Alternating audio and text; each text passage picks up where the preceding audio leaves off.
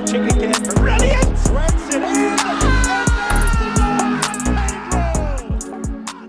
Hello and welcome back to the Plastics Podcast, where some Americans try to make sense of what Kepa does for Chelsea.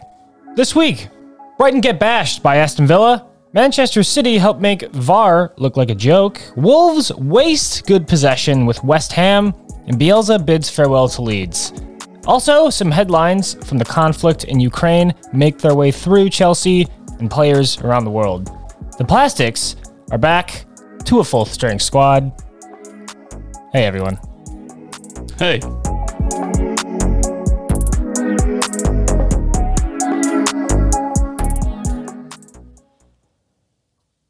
Blair, Maddie, welcome back.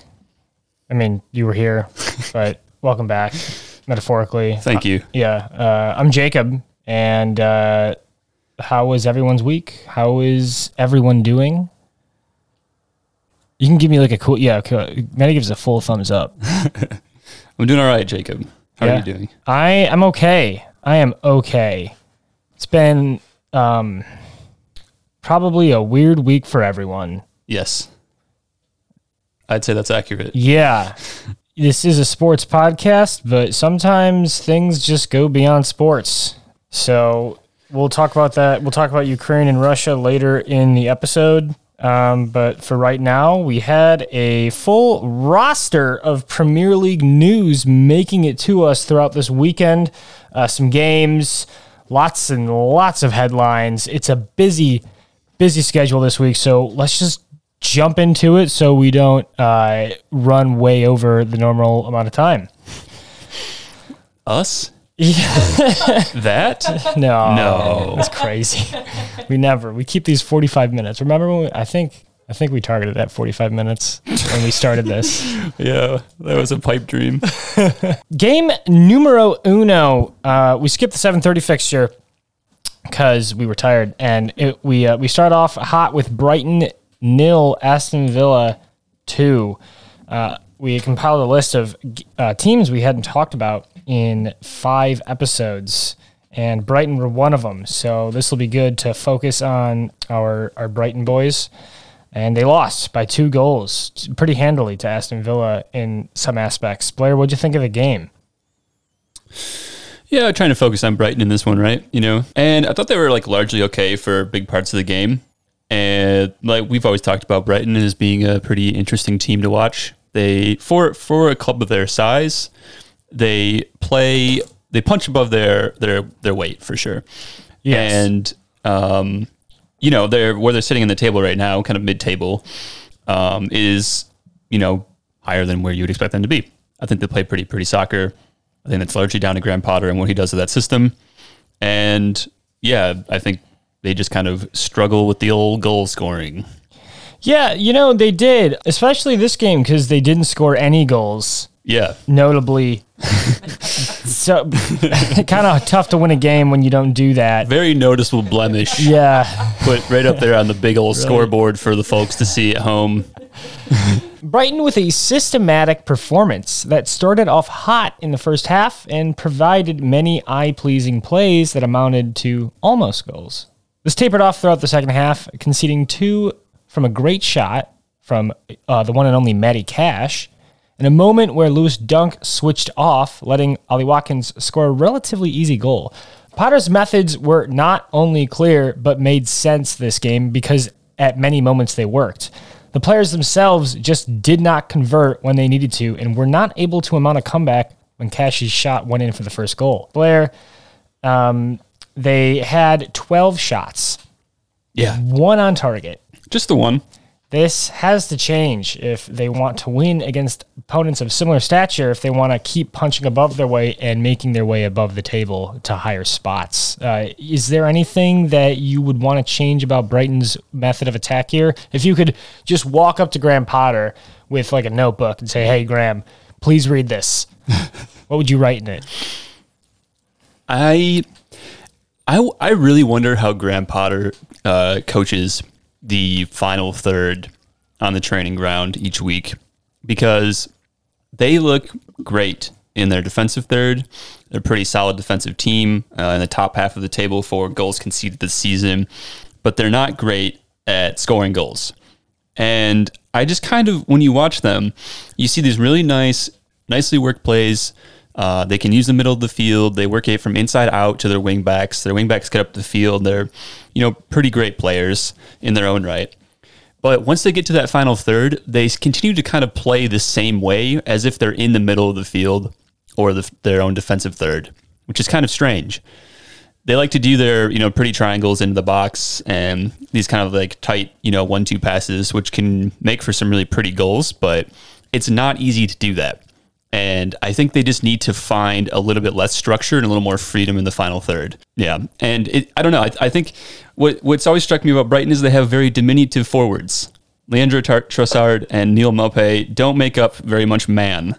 And I think maybe they need a little more uh, size and presence in the center of the pitch than what they've got right now. What do you think?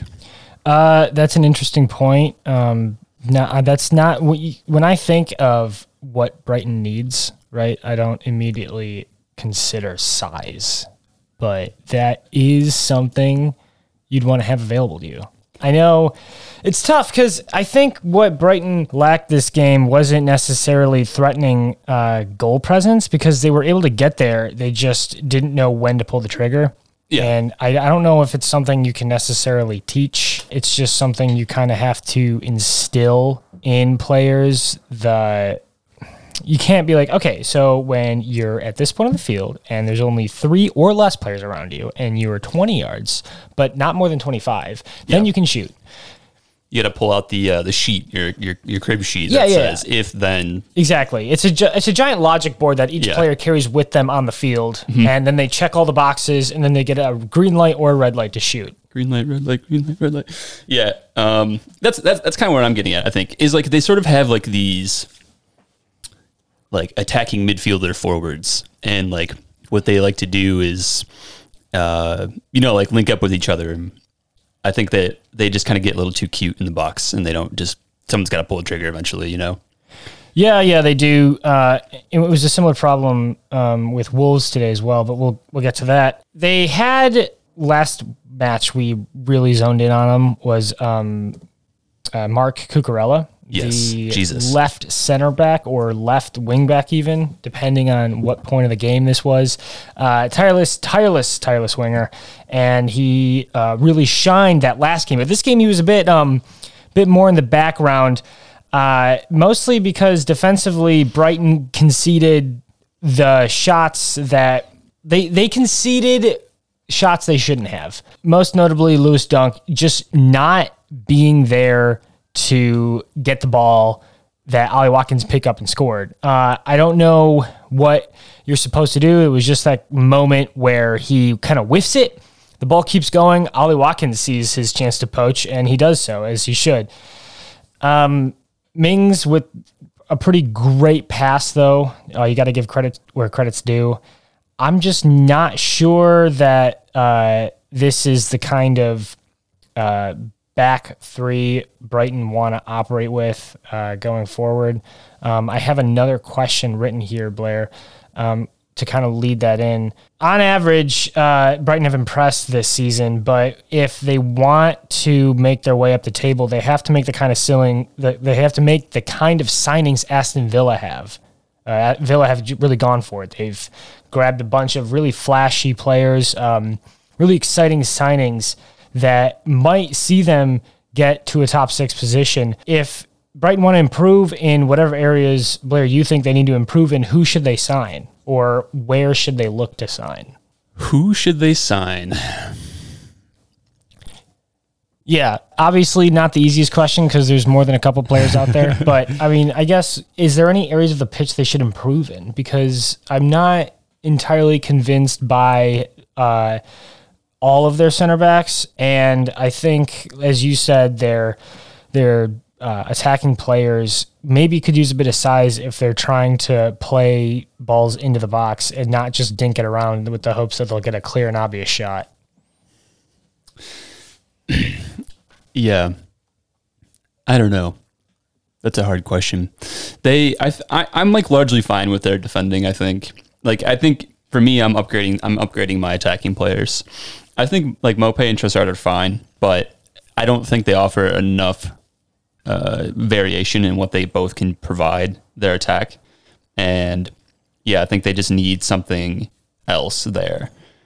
What kind of strikes me about Brighton is that it feels like they have the they sort of rely on similar areas of the pitch and similar players to score goals as a team like Chelsea do with Tuchel. I mean, they have very similar systems. They rely on their wingbacks pretty heavily, and Tuchel kind of makes his system work with some world class attacking players, um, or you know, up there in the uh, in the pantheon of good attacking players in, in on the continent these days.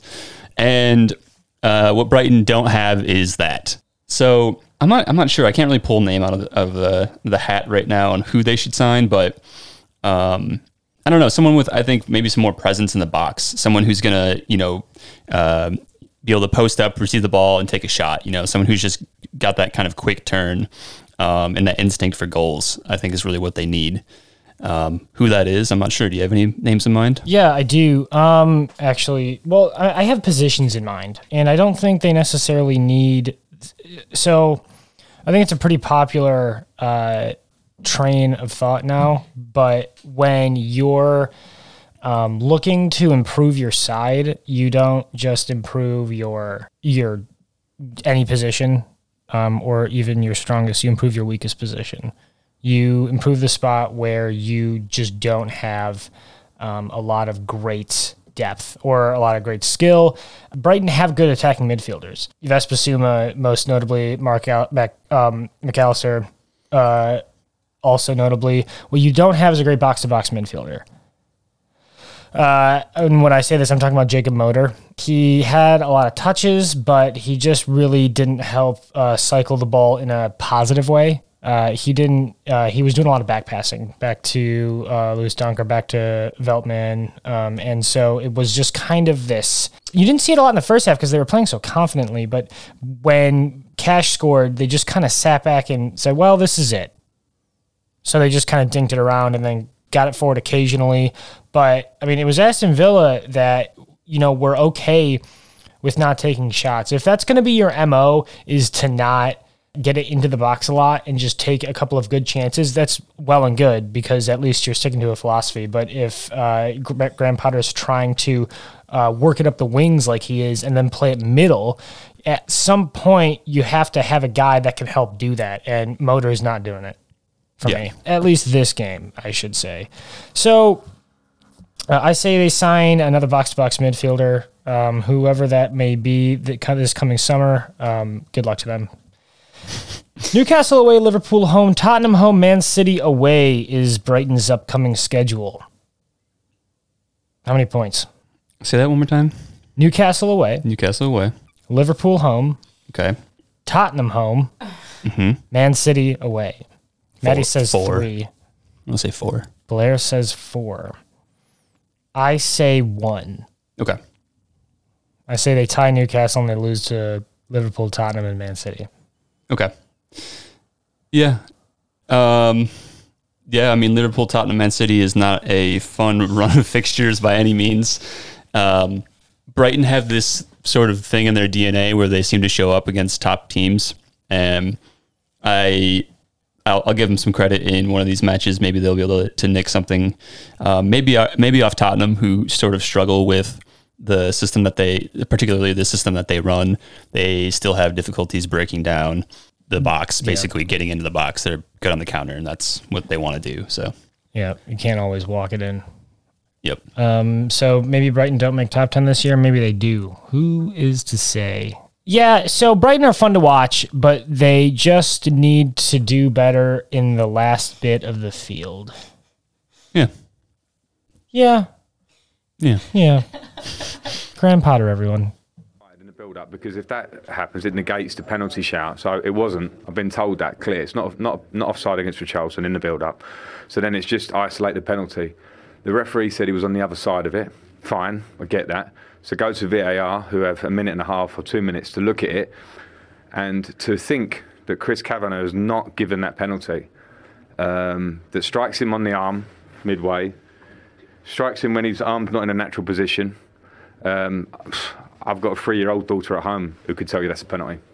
I can't understand it. If the if the communication is with VAR, so uh, the referee says I didn't see it, give me a clear understanding. The referee sees it. Even if he says I'm not sure if it may be, but it is. But even if he says I'm not sure it may be, then then they go okay, go and have a look. Then we're both in this together. You get the first shout as a referee. I, I don't understand it. It's incompetence at best. Um, if it's not that, then just, then someone needs to explain to me what it is. Harsh words from Frank Lampard, Everton's manager, after a zero to one defeat to Manchester City at home. I am not in any place to comment on this in a unbiased opinion, so I will let Blair take over the discussion on this. Uh, okay.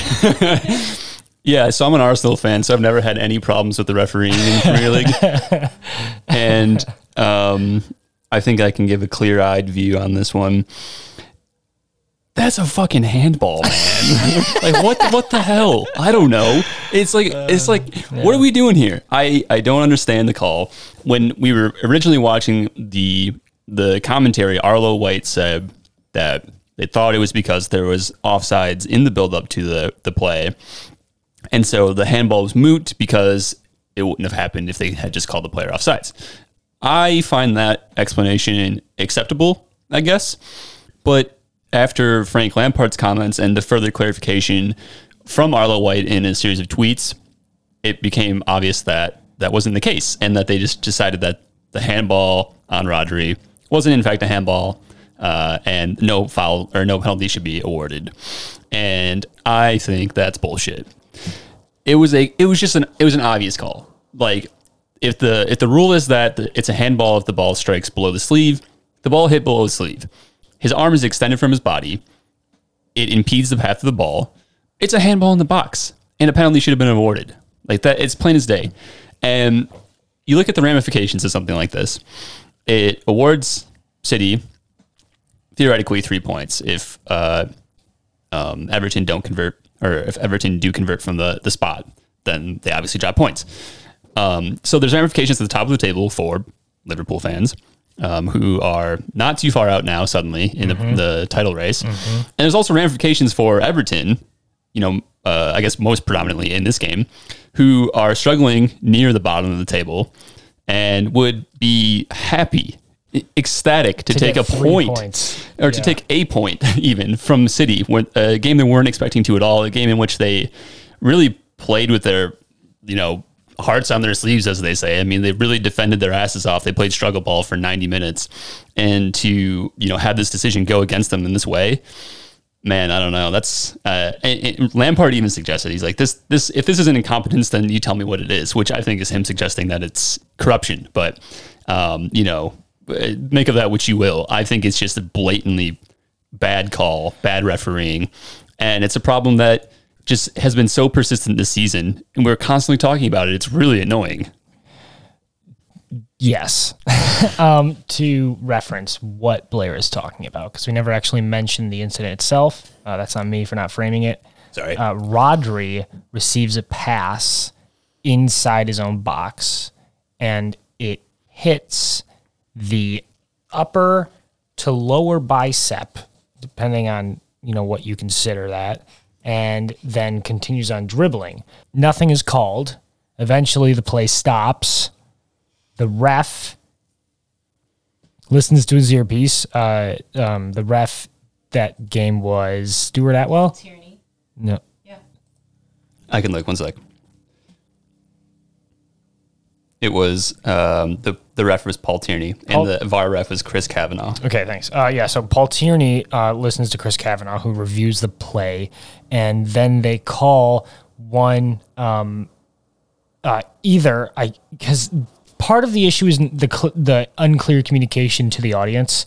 Um, that Richarlison was offsides when the pass initially happens, or that it wasn't a handball and everyone is taking issue, and by everyone I mean everyone but Manchester City is taking issue with uh, the fact that one, this wasn't a handball according to the refs, and two, the communication that they were initially checking for offsides when they actually weren't, and then I guess three, the fact that it doesn't at least go to review for the ref to take a look at it again, and he's just listening to Chris Kavanagh uh, in his earpiece.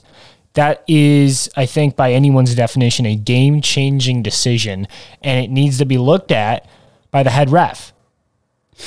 Yeah, the the sideline the sideline monitor should have been used by Tierney in this case. When these things go on for so long, there should be just like a time limit. Like if it takes you three minutes to do the VAR check in the studio or wherever the hell they're doing them, the the re- main referee in this case Tierney should have just been going to the sidelines anyway, just looking at him for himself. Yeah. because you stop play. I mean, it really like fucks with the the flow of things in the game and I mean like the beauty of soccer is that you don't have these kinds of stoppages. So it's just like really annoying when these things uh, become so protracted.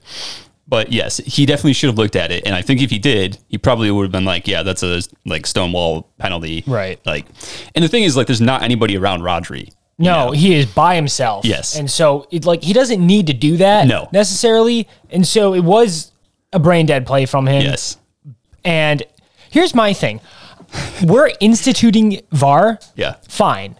You, I think personally, as fans of the game, you have to accept that in doing this, you are sacrificing the fluidity of the game for more structured calls. Objectivity. Yeah. Yes, and that's Supposed I'm- I am okay with pausing the game to make a big decision that not only affects the game but the league itself. Mm-hmm.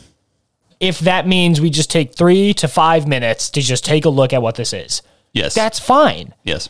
But we've done neither here. We've we've b- both broken up play and made the incorrect call. yeah. so we, we have to choose. You know, I mean, like we you either get rid of VAR, that's fine because we don't have to pause the game anymore, and we can be like, damn, I wish the ref was looking when that happened. Yeah. Or we just pause the game, take five minutes to watch. Yeah. We're all there with you, man. We're all trying to figure it out too. It's not like the guy. It's not like the fans are going to yell at the ref. If the fans yell at the ref for taking that long to look at that decision with the league the way it is right now, that's three points Yeah. That Everton could have, or maybe one point that Everton could have, meaning three points or two points that Manchester City drop. Yeah, because at the point in the game, is late in the game, and they're already down a goal, right? So it would have Yeah. been one-one if they converted. I speak to this as a Liverpool fan, but I speak to this as someone who doesn't want to see a giant asterisk on this season because of this. There's no ulterior motives here. We are both on the sides of justice, purely on the sides of justice. Don't don't look into it. Okay, we're fine. We're fine. Yeah. So I mean, that's really honestly, I wanted I wanted to talk about uh, Donny Van de Beek and his play this game, but this is all that really ended up mattering for this game was this stupid moment where stupid Rodri makes a stupid mistake and stupid uh, Paul Tierney doesn't make the right call. Yeah. It's just it's too frequent. It happens too frequently. Yeah. That's just the bottom line. And it just needs to be addressed. I don't ever ever hear this kind of stuff from La Liga, from Bundesliga. the implementation is just so much better. Yeah. I just don't get like what is so hard about it if every other league is doing it correctly. Yeah. And like if you look at I mean, we follow a lot of American sports leagues. If you look at the NBA, when they go to review, the referee comes to the side the score the sideline, the announcer's board table thing. There's a microphone set up for the referee. He presses a button. He looks into a camera and he says, "This is what our call was." Yeah. After they- That's after I the like. review. Yeah, or It's like in, perfectly in the clear. NFL, they like they'll take a second to do the call, Yeah. and then they'll like give a short look. This is why we're doing this call, and this is why Yeah. it's the way it is. And they're like, "Oh, okay, that's fine." Very long explanations Yes. from from that's fine, and maybe that's a, an American thing because you know everyone in America is like, I don't respect authority, Yeah. so I need to get this explained to me. But I think that if you did that, the fans would be a lot happier at least. Or Mm-hmm. I think a lot of ideas were floating around of refs doing post game conferences. Yeah. like, hey, you know, this happened in the game. Why'd you make this call? And what are the rules? Yeah. you know, explain to us, the non experts, what the rules are. And- cite the rule. yeah, and that's fine. You like, I think that would be great. Um, as long as, I mean, obviously there's going to be problems no matter what sort of solutions implemented here, but anything other than the status quo right now is better. Yes. Absolutely. So let's please do it. This is two Americans from thousands of miles away watching your sport, the global phenomenon that it is, telling you there's a better way to do this. I got a lot of ideas about following. We can we can ch- we can talk. I got I've got plenty of ideas. We're gonna change the structure of the game for the better, folks. I got one sport that you could look to right now. All right, MMA. Yeah. Anyway, I wanted to note also that Donny van de Beek, a midfielder for Everton on loan from Manchester United, did a fantastic job of marking out Kevin De Bruyne this game. Uh, he was pretty much stuck to him like glue when he was on his side of the field. Donny van de Beek would drop back into the back five almost for Everton and um, sit there so that uh, De Bruyne couldn't make his uh, you know half space runs. And then whenever De Bruyne had the ball, he'd immediately close him down. I thought it was great, uh, great defensive play. He he was very disciplined. Uh, he did not follow Kevin De Bruyne around. He uh, stuck on his side of the field even when De Bruyne switched with um, Sterling, I believe. And so it, it, Everton did this great, great defensive discipline where they they they didn't they didn't get drag out dragged out by Manchester City. So uh, they couldn't Manchester City couldn't work their system against them, and it all just came rumbling apart. At the end, uh, I think it was. Hang on, I had it uh, written down here. We're gonna gonna read this uh, event. Oh, the goal. Yeah. Yeah. Um. Uh. Okay. The in the 82nd minute, a pass from Mahrez is dinked by Mason Holgate. Mahrez make tries to make a pass in the box. Holgate gets a foot on it, and it bounces towards uh, Keane, who looks at it, and that's all he does. And then uh, Phil Foden sees this, runs past him, and just shoots it, and there's nothing Pickford can do. One to nothing Yeah. minute 86, Rodri uh, has the handball. Yep. So this could have been two points dropped. This could have been even the whole the whole game dropped if Everton rallied around that. But you know, I guess it's neither here nor there now. Yeah, I mean it's a it's a massive error, uh, you know, and, and it has just rippling effects for the rest of the season and, and you know for the table. So it's yeah, I mean you got to get these things right, absolutely. And it's a shame for Everton because I thought that they, for the most part, held up held themselves well in the box. Keane and Holgate like were just like holding on. Pickford made some nice saves, Yep. and um, yeah, I mean they they you know, and I think Everton too, to their credit, were getting forward, and not to like sound demeaning, but I, I wouldn't expect much from my team against Manchester City to be honest. No.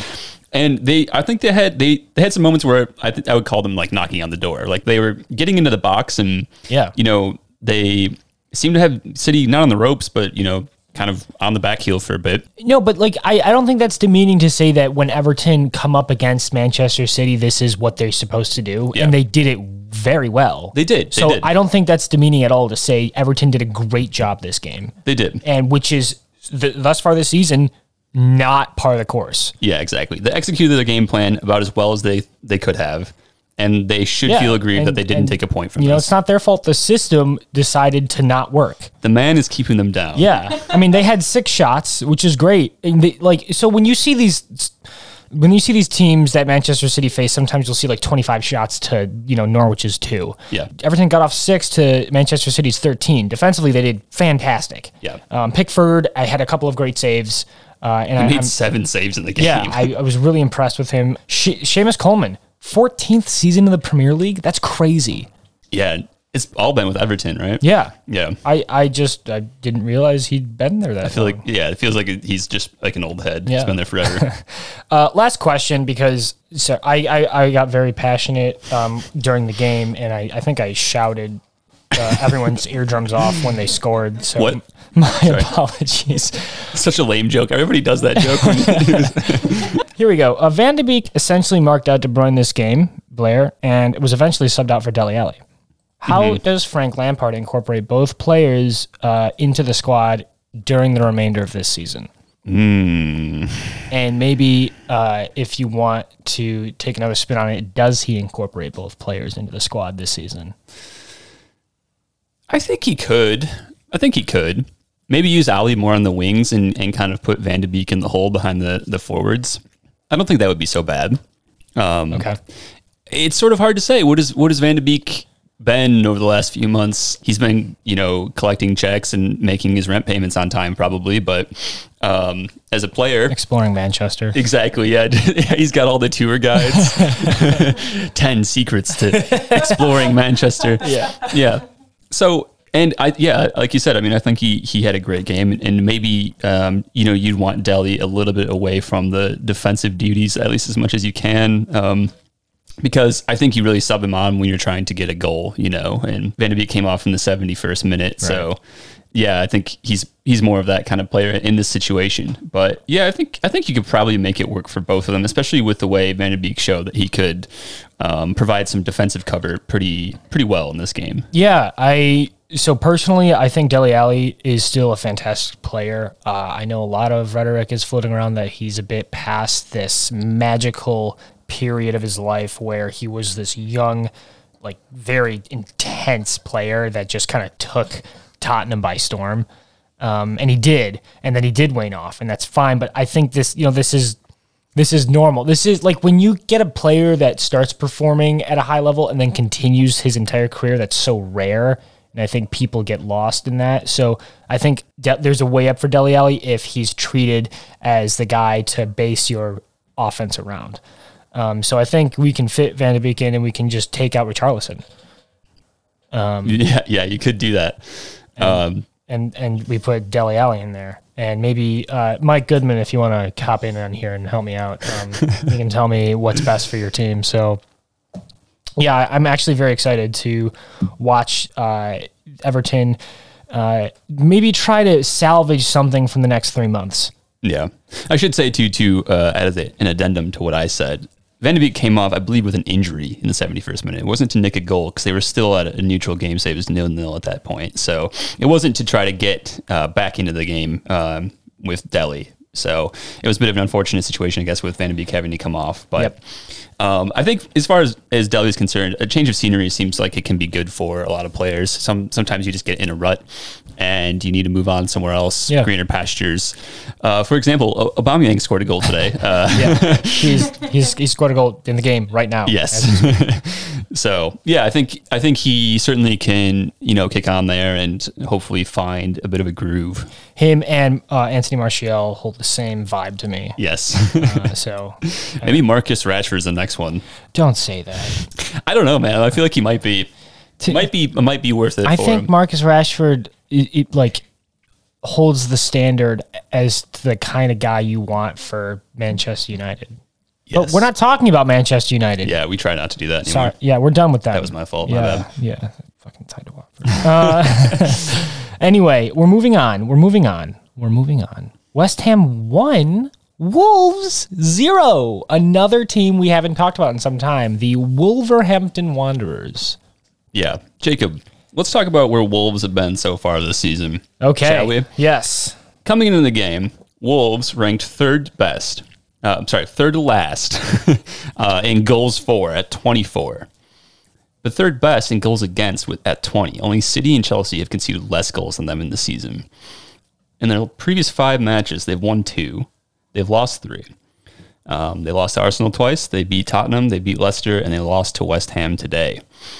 So that's kind of giving us a little idea where they're at. They're kind of vying for a European spot. I think they maybe even had eyes on a top four spot. I'm not sure if today's uh, loss is is too significant of a setback for that, but they've been contending uh, with the European aspirants For a top four or top six spot? top six, Okay. or seven, I guess now.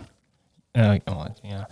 Um, yeah, I think this was a game they wanted to win to, to well to prove that they could get a top six or four spot. This is the kind of game. It's kind of a six pointer in a sense. It is. yeah, if you're preventing West Ham from getting three while also getting three. Exactly. Yeah. yeah. Big big six point game. Big six point game. Wolves uh they, you could say they did not run with the pack to get this uh, get this win. Sorry, that was that wasn't even clever. Um, yeah, so Blair, you were watching this game closer than I was because I got up a little late uh, today. Wolves were suffering the same problem that Brighton were. Yeah, They try to be cute with it. Uh huh. They're cute. Ruben Neves is handsome. He's got those locks, man. Yeah. He also kind of looks like Jesus. it's like Cucurella and Ruben Neves. I mean, Uh, I will add things that I noticed. I wrote down some questions that we can probably ignore if you want. Um, No, I mean let's let let's see him. Let's let's hear him. What, what were your impressions of this match, Jacob? They Uh, struggled to score. yeah. I mean, that's a big one. Yeah, Wolves. Uh, Wolves are trying to be the cool guys. Uh, they're they're trying to be the fancy cool guys that just play it in, and then they just kind of roll it into the back of the net, and then they kind of walk away and do like the shoulder shrug, like, "Oh man, I did that, whatever, dude." and then they go back to the half line and they start play again. That's not what Wolves are. Wolves are a bastard team. They uh, they're they're supposed to make you furious when you play them. They're supposed to be a team that you go out to grind out a result. Absolutely. Yeah, when Wolves do they they do very good plays uh, in the first and second, third, and then they just lose who they are in the final third. And so when we get these uh, guys like Ruben Neves or um, who was the other guy that uh, shot a lot, uh, it was Trincao. Silva. Fabio Silva. Fabio Silva. When you try and get them to shoot from distance, I honestly think that's preferable than trying to just dink it around in the box and do nothing with it. Yes, I agree. They they yeah. I mean they. I guess they they did struggle. I mean, and uh, I think that I feel like for, whatever reason, whenever I watch this Wolves team, they do seem to settle for those longer shots. And I think I've seen Neto and Moutinho put in you know a few of those. Uh, Thunder Bastard goals from distance, so maybe they have it in their locker. Neves tried one today, but yeah, it's kind of not a great sign when maybe your best attacking option is a long shot from outside of the box. And It's not a good sign. no, and I feel like part of part of the issue for Wolves is, and I remember when we talked about them last time, is that they had to get Jimenez going and scoring goals. Like that was their he's their guy, and with uh, Jota gone, that's especially the case. And uh, I don't know. I mean, he really hasn't uh, impressed that much in front of goal this season, and so they're relying on Fabio Silva, who started today, who's a 19 year old forward, to you know lead their attack. And I think he largely struggled with trying to you know knit that together. Um, and yeah. I don't know. I think it was just a, a it was kind of a sputtering performance for them, and I kind of feel for him is getting lost between you know Kurt Zouma and Craig Dawson, who are bowling him around in the box. the the point is was that Wolves have to do better. I know that a notable underperformer in this game was Key Jana Hoover. 20 year old uh, academy prospect, right back, right wing back, had a full shift, but was dispossessed three times this game. And as a wingback, uh, that Wolves try to play like Wolves and Brighton have so much overlapping qualities. I feel like we have two similar segments right now. It's- and like when you get Yeah. dispossessed on the wings, it's bad. I want to talk about Jose Sa. Uh, fantastic keeper. I looked it up. He has the second most amount of prevented XG in the in the league. He has conceded 20 goals this season where he should have conceded 28. That adds up, Jacob, because they are overperforming their XGA by a pretty healthy margin. Who? Well, I have it on here as well. I'll make a guess. He's only behind David De Gea, Mm, yes, who's putting on a showcase performance for some team. And so, uh, Team X. Yeah, team Team X, and uh, that's that's good. That's positives for Wolves. I think uh, overall Bruno Lage has done wonderful with his team, and perhaps this was just a particular strategy when going against, um, in this case, uh, team above the table. So Yeah, and, and the commentary seemed to think that Lage's strategy for this game was to see out the first 60 minutes, keep it close, and then bring your attacking options on the field and sub Neto or Moutinho or, Yeah. or Jimenez on. And that's what he did. But they were already down a goal by the time they were on the field. So by the time he made the first sub, um, I think Jimenez was standing on the sidelines as they conceded the goal. It's it, the def- defensive uh, performance has been really impressive from them. They're not a fun team to play against by any means. Conor They, Coady, they got to get the, the balance right though with the Yeah. attack. yeah, Conor Coady, fantastic player. He is underrated, I would Yeah. say, even. Yeah, I think the whole mindset of trying to quote grind out something for X amount of time until we can bring so and so on to save our asses is such a invitational Yes. mindset for disaster. Yes. I don't really understand the the benefits there, but like I said before, I don't coach a Premier League team, so I'm not going to say anything. Let's talk about Chelsea Liverpool. Blair, this was a cup final where uh, Liverpool, despite their best efforts, won the game. That And might be a little harsh. this was the first time uh, Mane or Salah or Diaz or any of the starting strikers started this cup run. Yeah, yeah, that was. They noted that in the in the commentary. That was. they, they kind of just strolled in. Then when they got to the final, they're like, "All right, we'll field the team." We'll we'll try. Yeah. We'll try. We weren't hoping to be this far. Into I this. honestly didn't expect to be here, but we're here, so let's do it. and so they did, and it was a very entertaining game to watch. Chelsea had many chances, um, notably Mason Mount couldn't convert anything. Uh, Caoimhin, Kelleher, uh, the uh, backup keeper for Liverpool did a fantastic job. Edouard Mendy for Chelsea did a phenomenal job Yes. of keeping the ball out of their nets. That was a showcase in uh, goalkeeping performance from both teams. Uh, I should say um, from the starting keepers. Uh, and it was something that was incredibly entertaining to watch because it was end to end stuff. The midfield was working overtime. They must have been so gassed by the end of it. Uh, Thiago Alcantara with an unfortunate uh, warm up injury. So Naby Keita had to come on. And then that resulted in bringing in Harvey Elliott from uh, outside the squad to be a sub who ended up taking a penalty. It was a very, very wild game that ended with all 11 players from both teams taking a penalty in a shootout because it ended 0 0 somehow. I don't know where you guys get XG from Carabao Cup games, but I want to see it. I want to see 63 calories, folks. 63 xg 63 calories man it's crazy um, i think the only thing that anyone's ever going to remember from this game though sadly is kepa arrizabalaga skying the ball in the last kick of the game really, his first touch with his foot, the first touch on the ball with his foot in the game, right? I don't think he touched it No, he in. had a Rec- kick. did he? Yeah, he Uh, started he- the game with a kick. yeah he started Okay. the game with a goal kick uh, edouard mendy uh, brought on to save chelsea from a bit of a goalkeeping crisis originally is subbed off for kepa who has now been branded as a penalty shootout specialist goalie. The guy you bring in to help see out the game by saving a penalty. He comes on in the dying seconds of extra time. The penalty shootout begins, and every single player from both teams proceeds to convert their penalty. Liverpool were 11 for 11. Even Caoimhin Kelleher converted his at the very end. He did good too. He did great. And then Kepa goes to take the last shot. He puts it straight down the middle, just happened to be over the stadium roof. He kicked it into the English Channel. Yes. and that's how Liverpool won the Carabao Cup.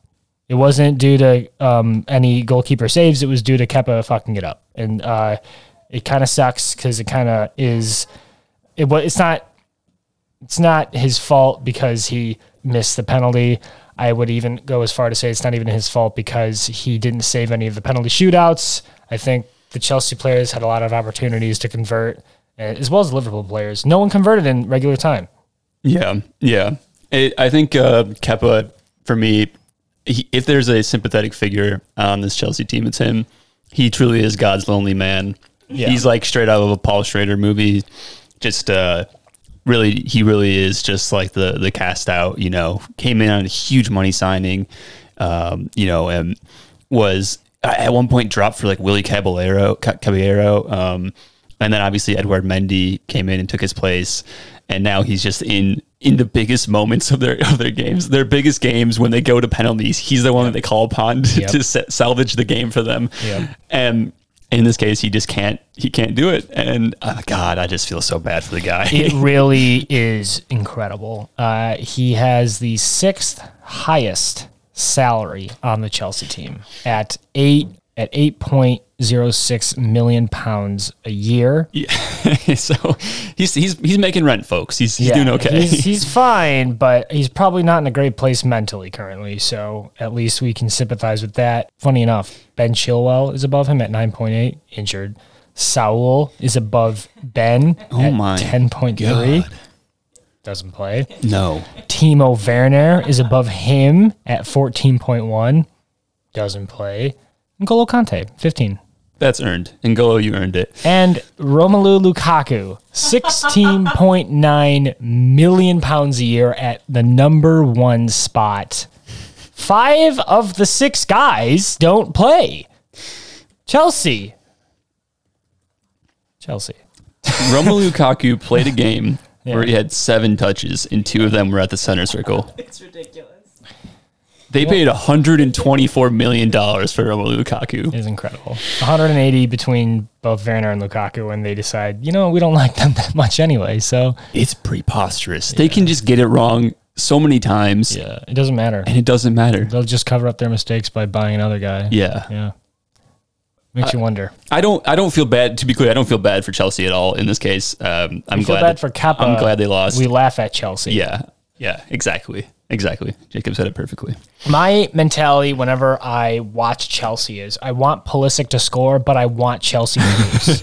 That's always my mentality. Yep. So if Pulisic gets one in, great. Now the other team can score four. It's like when Calvin Johnson would have like 20 catches and 220 yards in a game, and we'd still lose by like 14 somehow, points. somehow the Lions would still fuck it up. Yeah. Uh, yeah, we don't have to talk about it. It was Carabao Cup. Uh, I'm very happy Liverpool got silverware this season with the Carabao. I don't even know what it looks like. Are they Um, on their way to the treble, Jacob? the, don't stop. Uh, and uh, I don't want to talk about. It. And so we'll see where the rest of the season takes them. I'm not going to speculate any further. Leeds and Marcelo Bielsa part ways.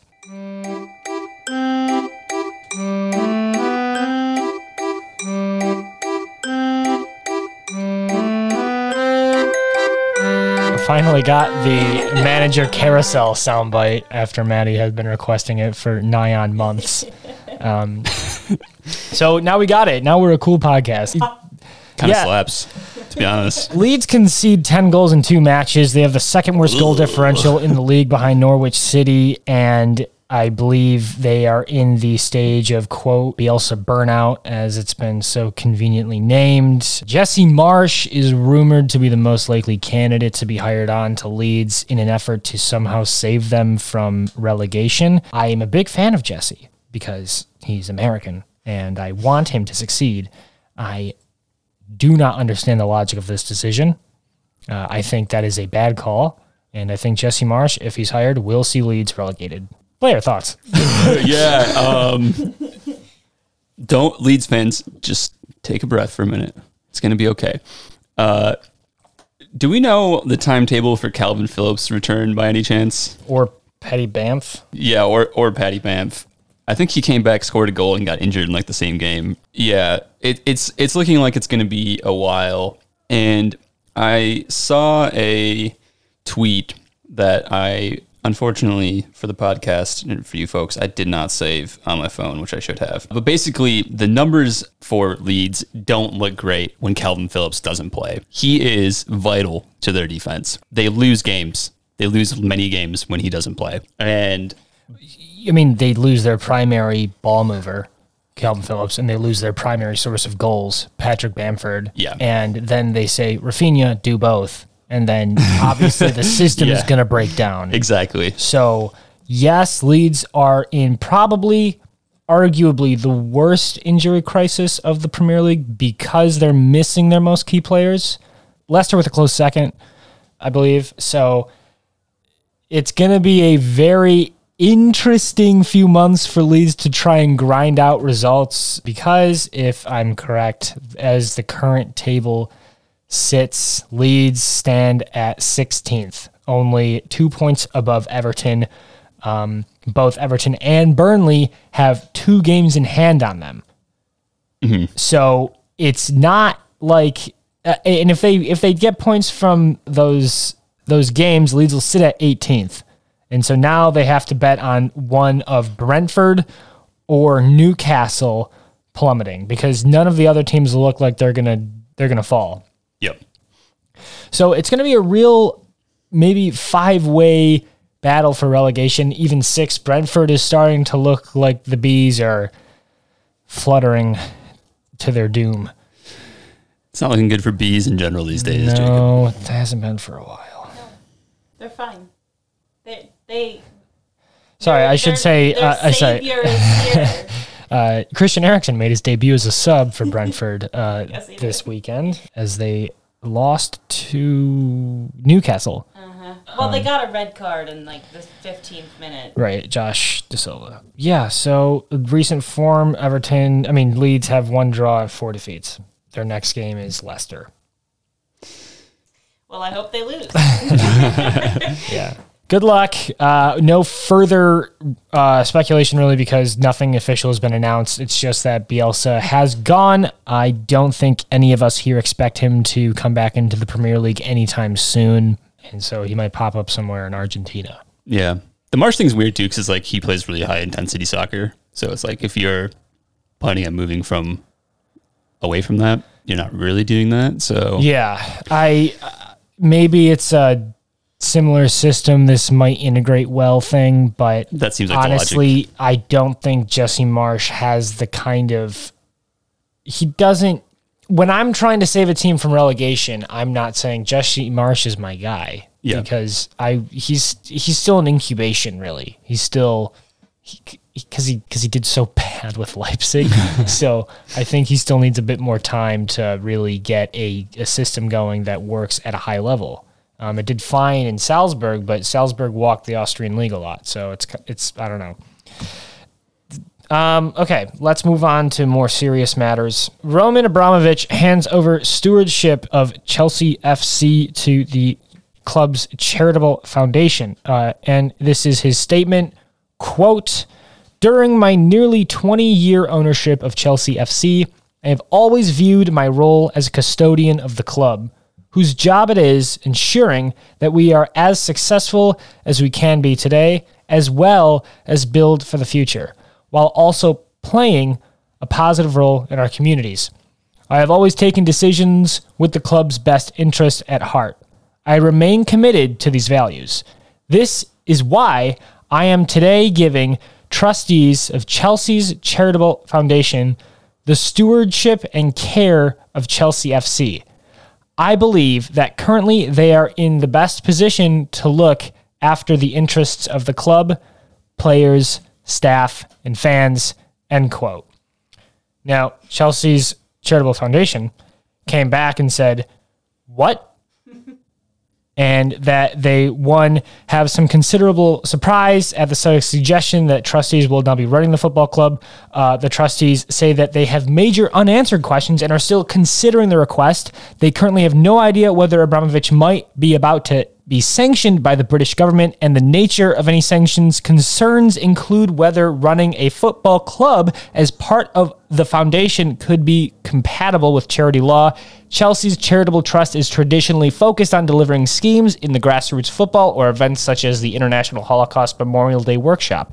Finally, Chelsea have made no formal legal approach to the Premier League to change their ownership status.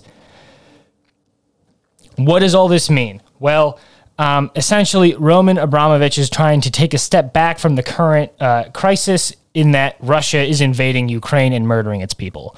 Um, and he wants to try to, as a Russian oligarch, take a spotlight off of Chelsea and him by extension.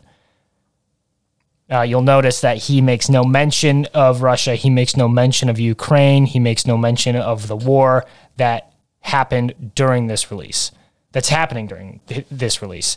Um, and it's perhaps an effort to legally put a wall between him and the club he owns in case uh, people come after all of the assets that the Russian oligarchs own abroad uh, in a attempt to stop and curb Russia from uh, marching further into Ukraine. anyway, um, did I miss anything, Blair? No, I don't. I don't think so. We are big Premier League fans. We each follow our own teams who are owned by very wealthy people. They have their own business interests at hand. The Premier League is a business. Our clubs that we support dearly are businesses. And that creates kind of a weird relationship between the fan and the club because you don't have an emotional connection to um, Minute Maid orange juice. Probably. Maybe you do.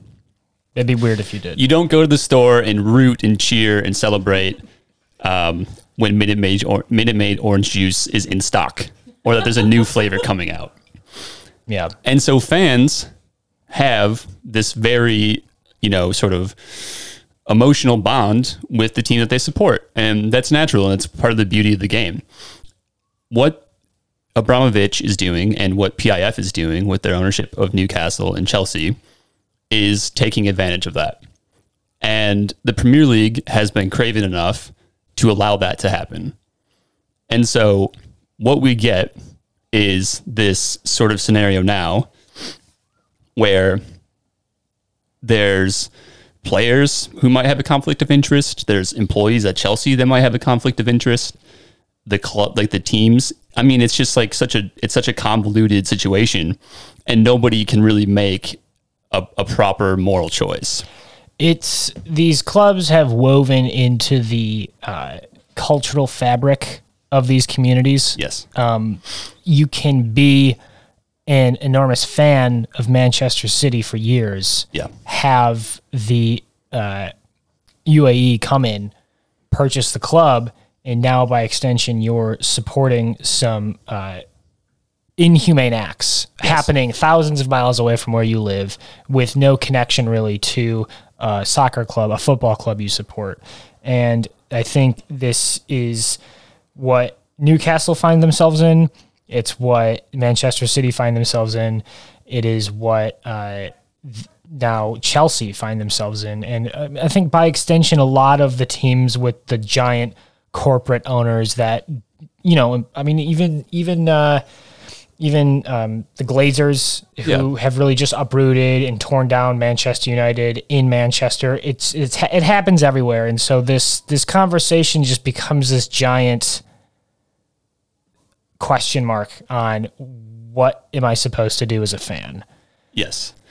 and now this extends to what um, fans are supposed to do with Russia uh, just invading Ukraine and uh, murdering its citizens and pillaging and destroying its cities. And now this has become larger than just Roman Abramovich is a rich guy that owns Chelsea. It's now Roman Abramovich has contributed to Putin's invasion of Ukraine. And by extension, have I contributed to Putin's invasion of Ukraine by supporting Chelsea? Yeah, exactly. And, th- that's that's the thing. Is like, do you do you walk away? And like this was a conversation when the uh, purchase of Newcastle was made official this year. It was like, what's the expectation for Newcastle fans? And I think it's a very difficult question to ask because surely there uh, there's a, there there you know groups within the fan base that are happy that there's going to be this influx of cash, but they're not happy about where it's coming from. There's probably groups that are just flat unhappy with who the ownership is and aren't sure how to how to proceed. Things happen in these situations. Statements come out. People may be fired from the hip. I don't know. Takes are takes happen. We live in the take economy these days on social media. So reporter Kaveh at Sky Sports had this statement on Twitter at Sky Kaveh. This is Roman Abramovich's read of the current situation, and he's doing what he thinks is best for the club. There's no time frame on this. He's not involved in politics, and he is not involved with Vladimir Putin. Chelsea are horrified by what is happening in Ukraine. That is textbook sports washing. Yeah. And like he has no he has no benefit.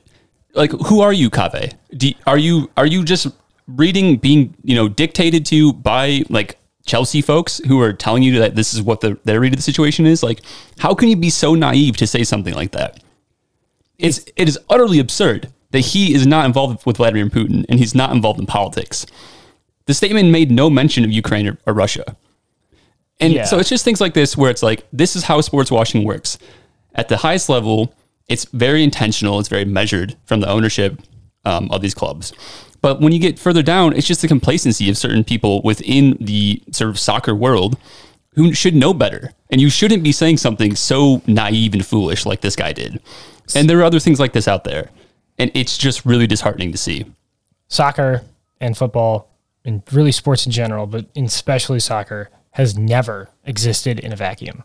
It is it is it is inex- it is tied to the political happenings of the countries it is hosted in. It beats throughout the events of history. You can't say uh, the Colombian soccer team played well in the World Cup or didn't play well in the World Cup and not mention the fact that the cartel then killed some of their players afterwards. You can't mention some of the Argentinian football happening during a lot of the civil wars that happened in Argentina.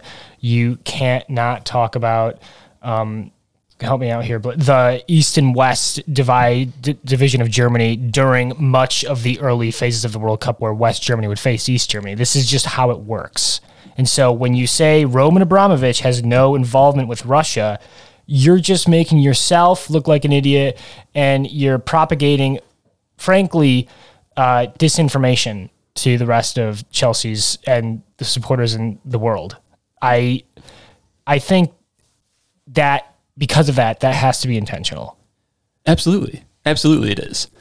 And yeah, I mean, I think the like stick to sports thing is just utterly preposterous because there, there's just it doesn't make sense. There's no like magical wall between sports and and society. These things coexist. They're they're intertwined. The players that on the field exist within the society they live in. Um, the leagues, all these things. International business interests are such that they are today that it behooves them to largely ignore a lot of the very serious, heinous things that a lot of these owners are involved in on the daily basis. Again, PIF was admitted into the ranks of Premier League ownership with the Jamal Khashoggi thing. That was very clear. Everybody knows what happened there. The just like basic record of human rights in Saudi Arabia with LGBTQ folks or, or women or anything like this.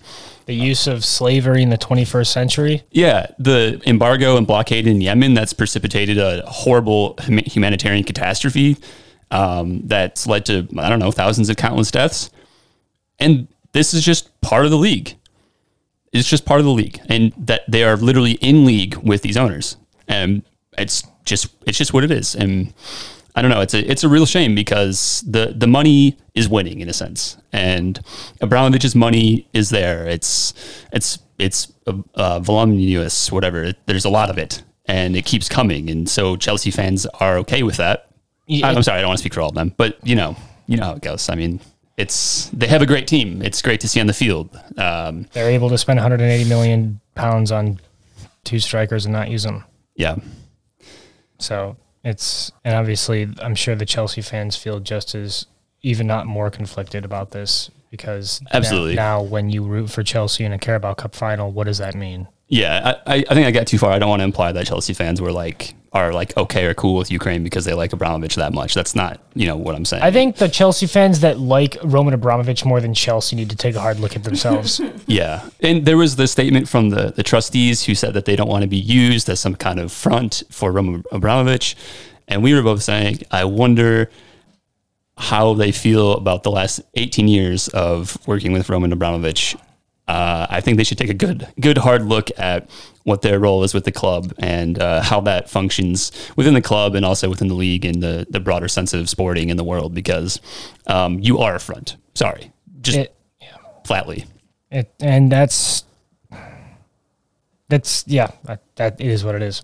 I don't know. There's nothing you there's there's nothing you and I and Maddie can do currently as two um, three American sports podcasters that talk about a league that isn't the country we're in. So Yeah. well, all we offer are problems, not solutions. um, so anyway, let's. Uh, I'm going to read off some headlines um, that that are relatively important to the to soccer, but also relevant to the political and humanitarian sphere that exists in and around Europe now. Um, Stade de France is now hosting the UEFA Champions League on May 28th, the final. It is no longer being hosted in St. Petersburg, Russia. Um, the Poland national team now refuses to play against Russia in the World Cup playoffs. The Czech national team now will never, uh, under no circumstances, will play Russia in World Cup qualifiers. Sweden will not play Russia, regardless of location, following in Poland's footsteps. Roman Abramovich, according to uh, Labor MP Chris Bryant, says that uh, he should not be allowed to own Chelsea. We'll see where that goes. Uh, Ukrainian player Andrei Lunin for uh, Real Madrid, the secondary goalkeeper, currently will be unavailable for his club's match um, this weekend because, with the club's permission, he will be volunteering in Madrid to collect medical supplies and warm socks for his countrymen. There have been messages from countless soccer players worldwide, notably uh, Robert Lewandowski, a Polish uh, player, Luka Modric, a Croatian player, uh, Alexander Zinchenko, Ukrainian player, Yarmolenko, Ukrainian player, that have been just gushing support for the Ukrainian people, for the continued support and aid for the country, and condemning Russia for its um, warmongering acts. and I'm sure countless things more will happen by next week. Yeah, it's a very fluid situation. It's heartening to see the cohesiveness, um, the community that's kind of forming around in these events. And yeah, I just wish the best for, you know, all the all the, the players and everyone who's got, you know, family in, in Ukraine everyone in Ukraine who's, you know, fleeing or hiding or whatever they're able to do. You know, just really hope there's a peaceful resolution to this very soon. That's the best that we can hope for, I suppose. Yeah, um, best um, wishes and uh, thoughts to Vladimir Zelensky as he continues to lead the charge with Ukraine and by extension Kiev.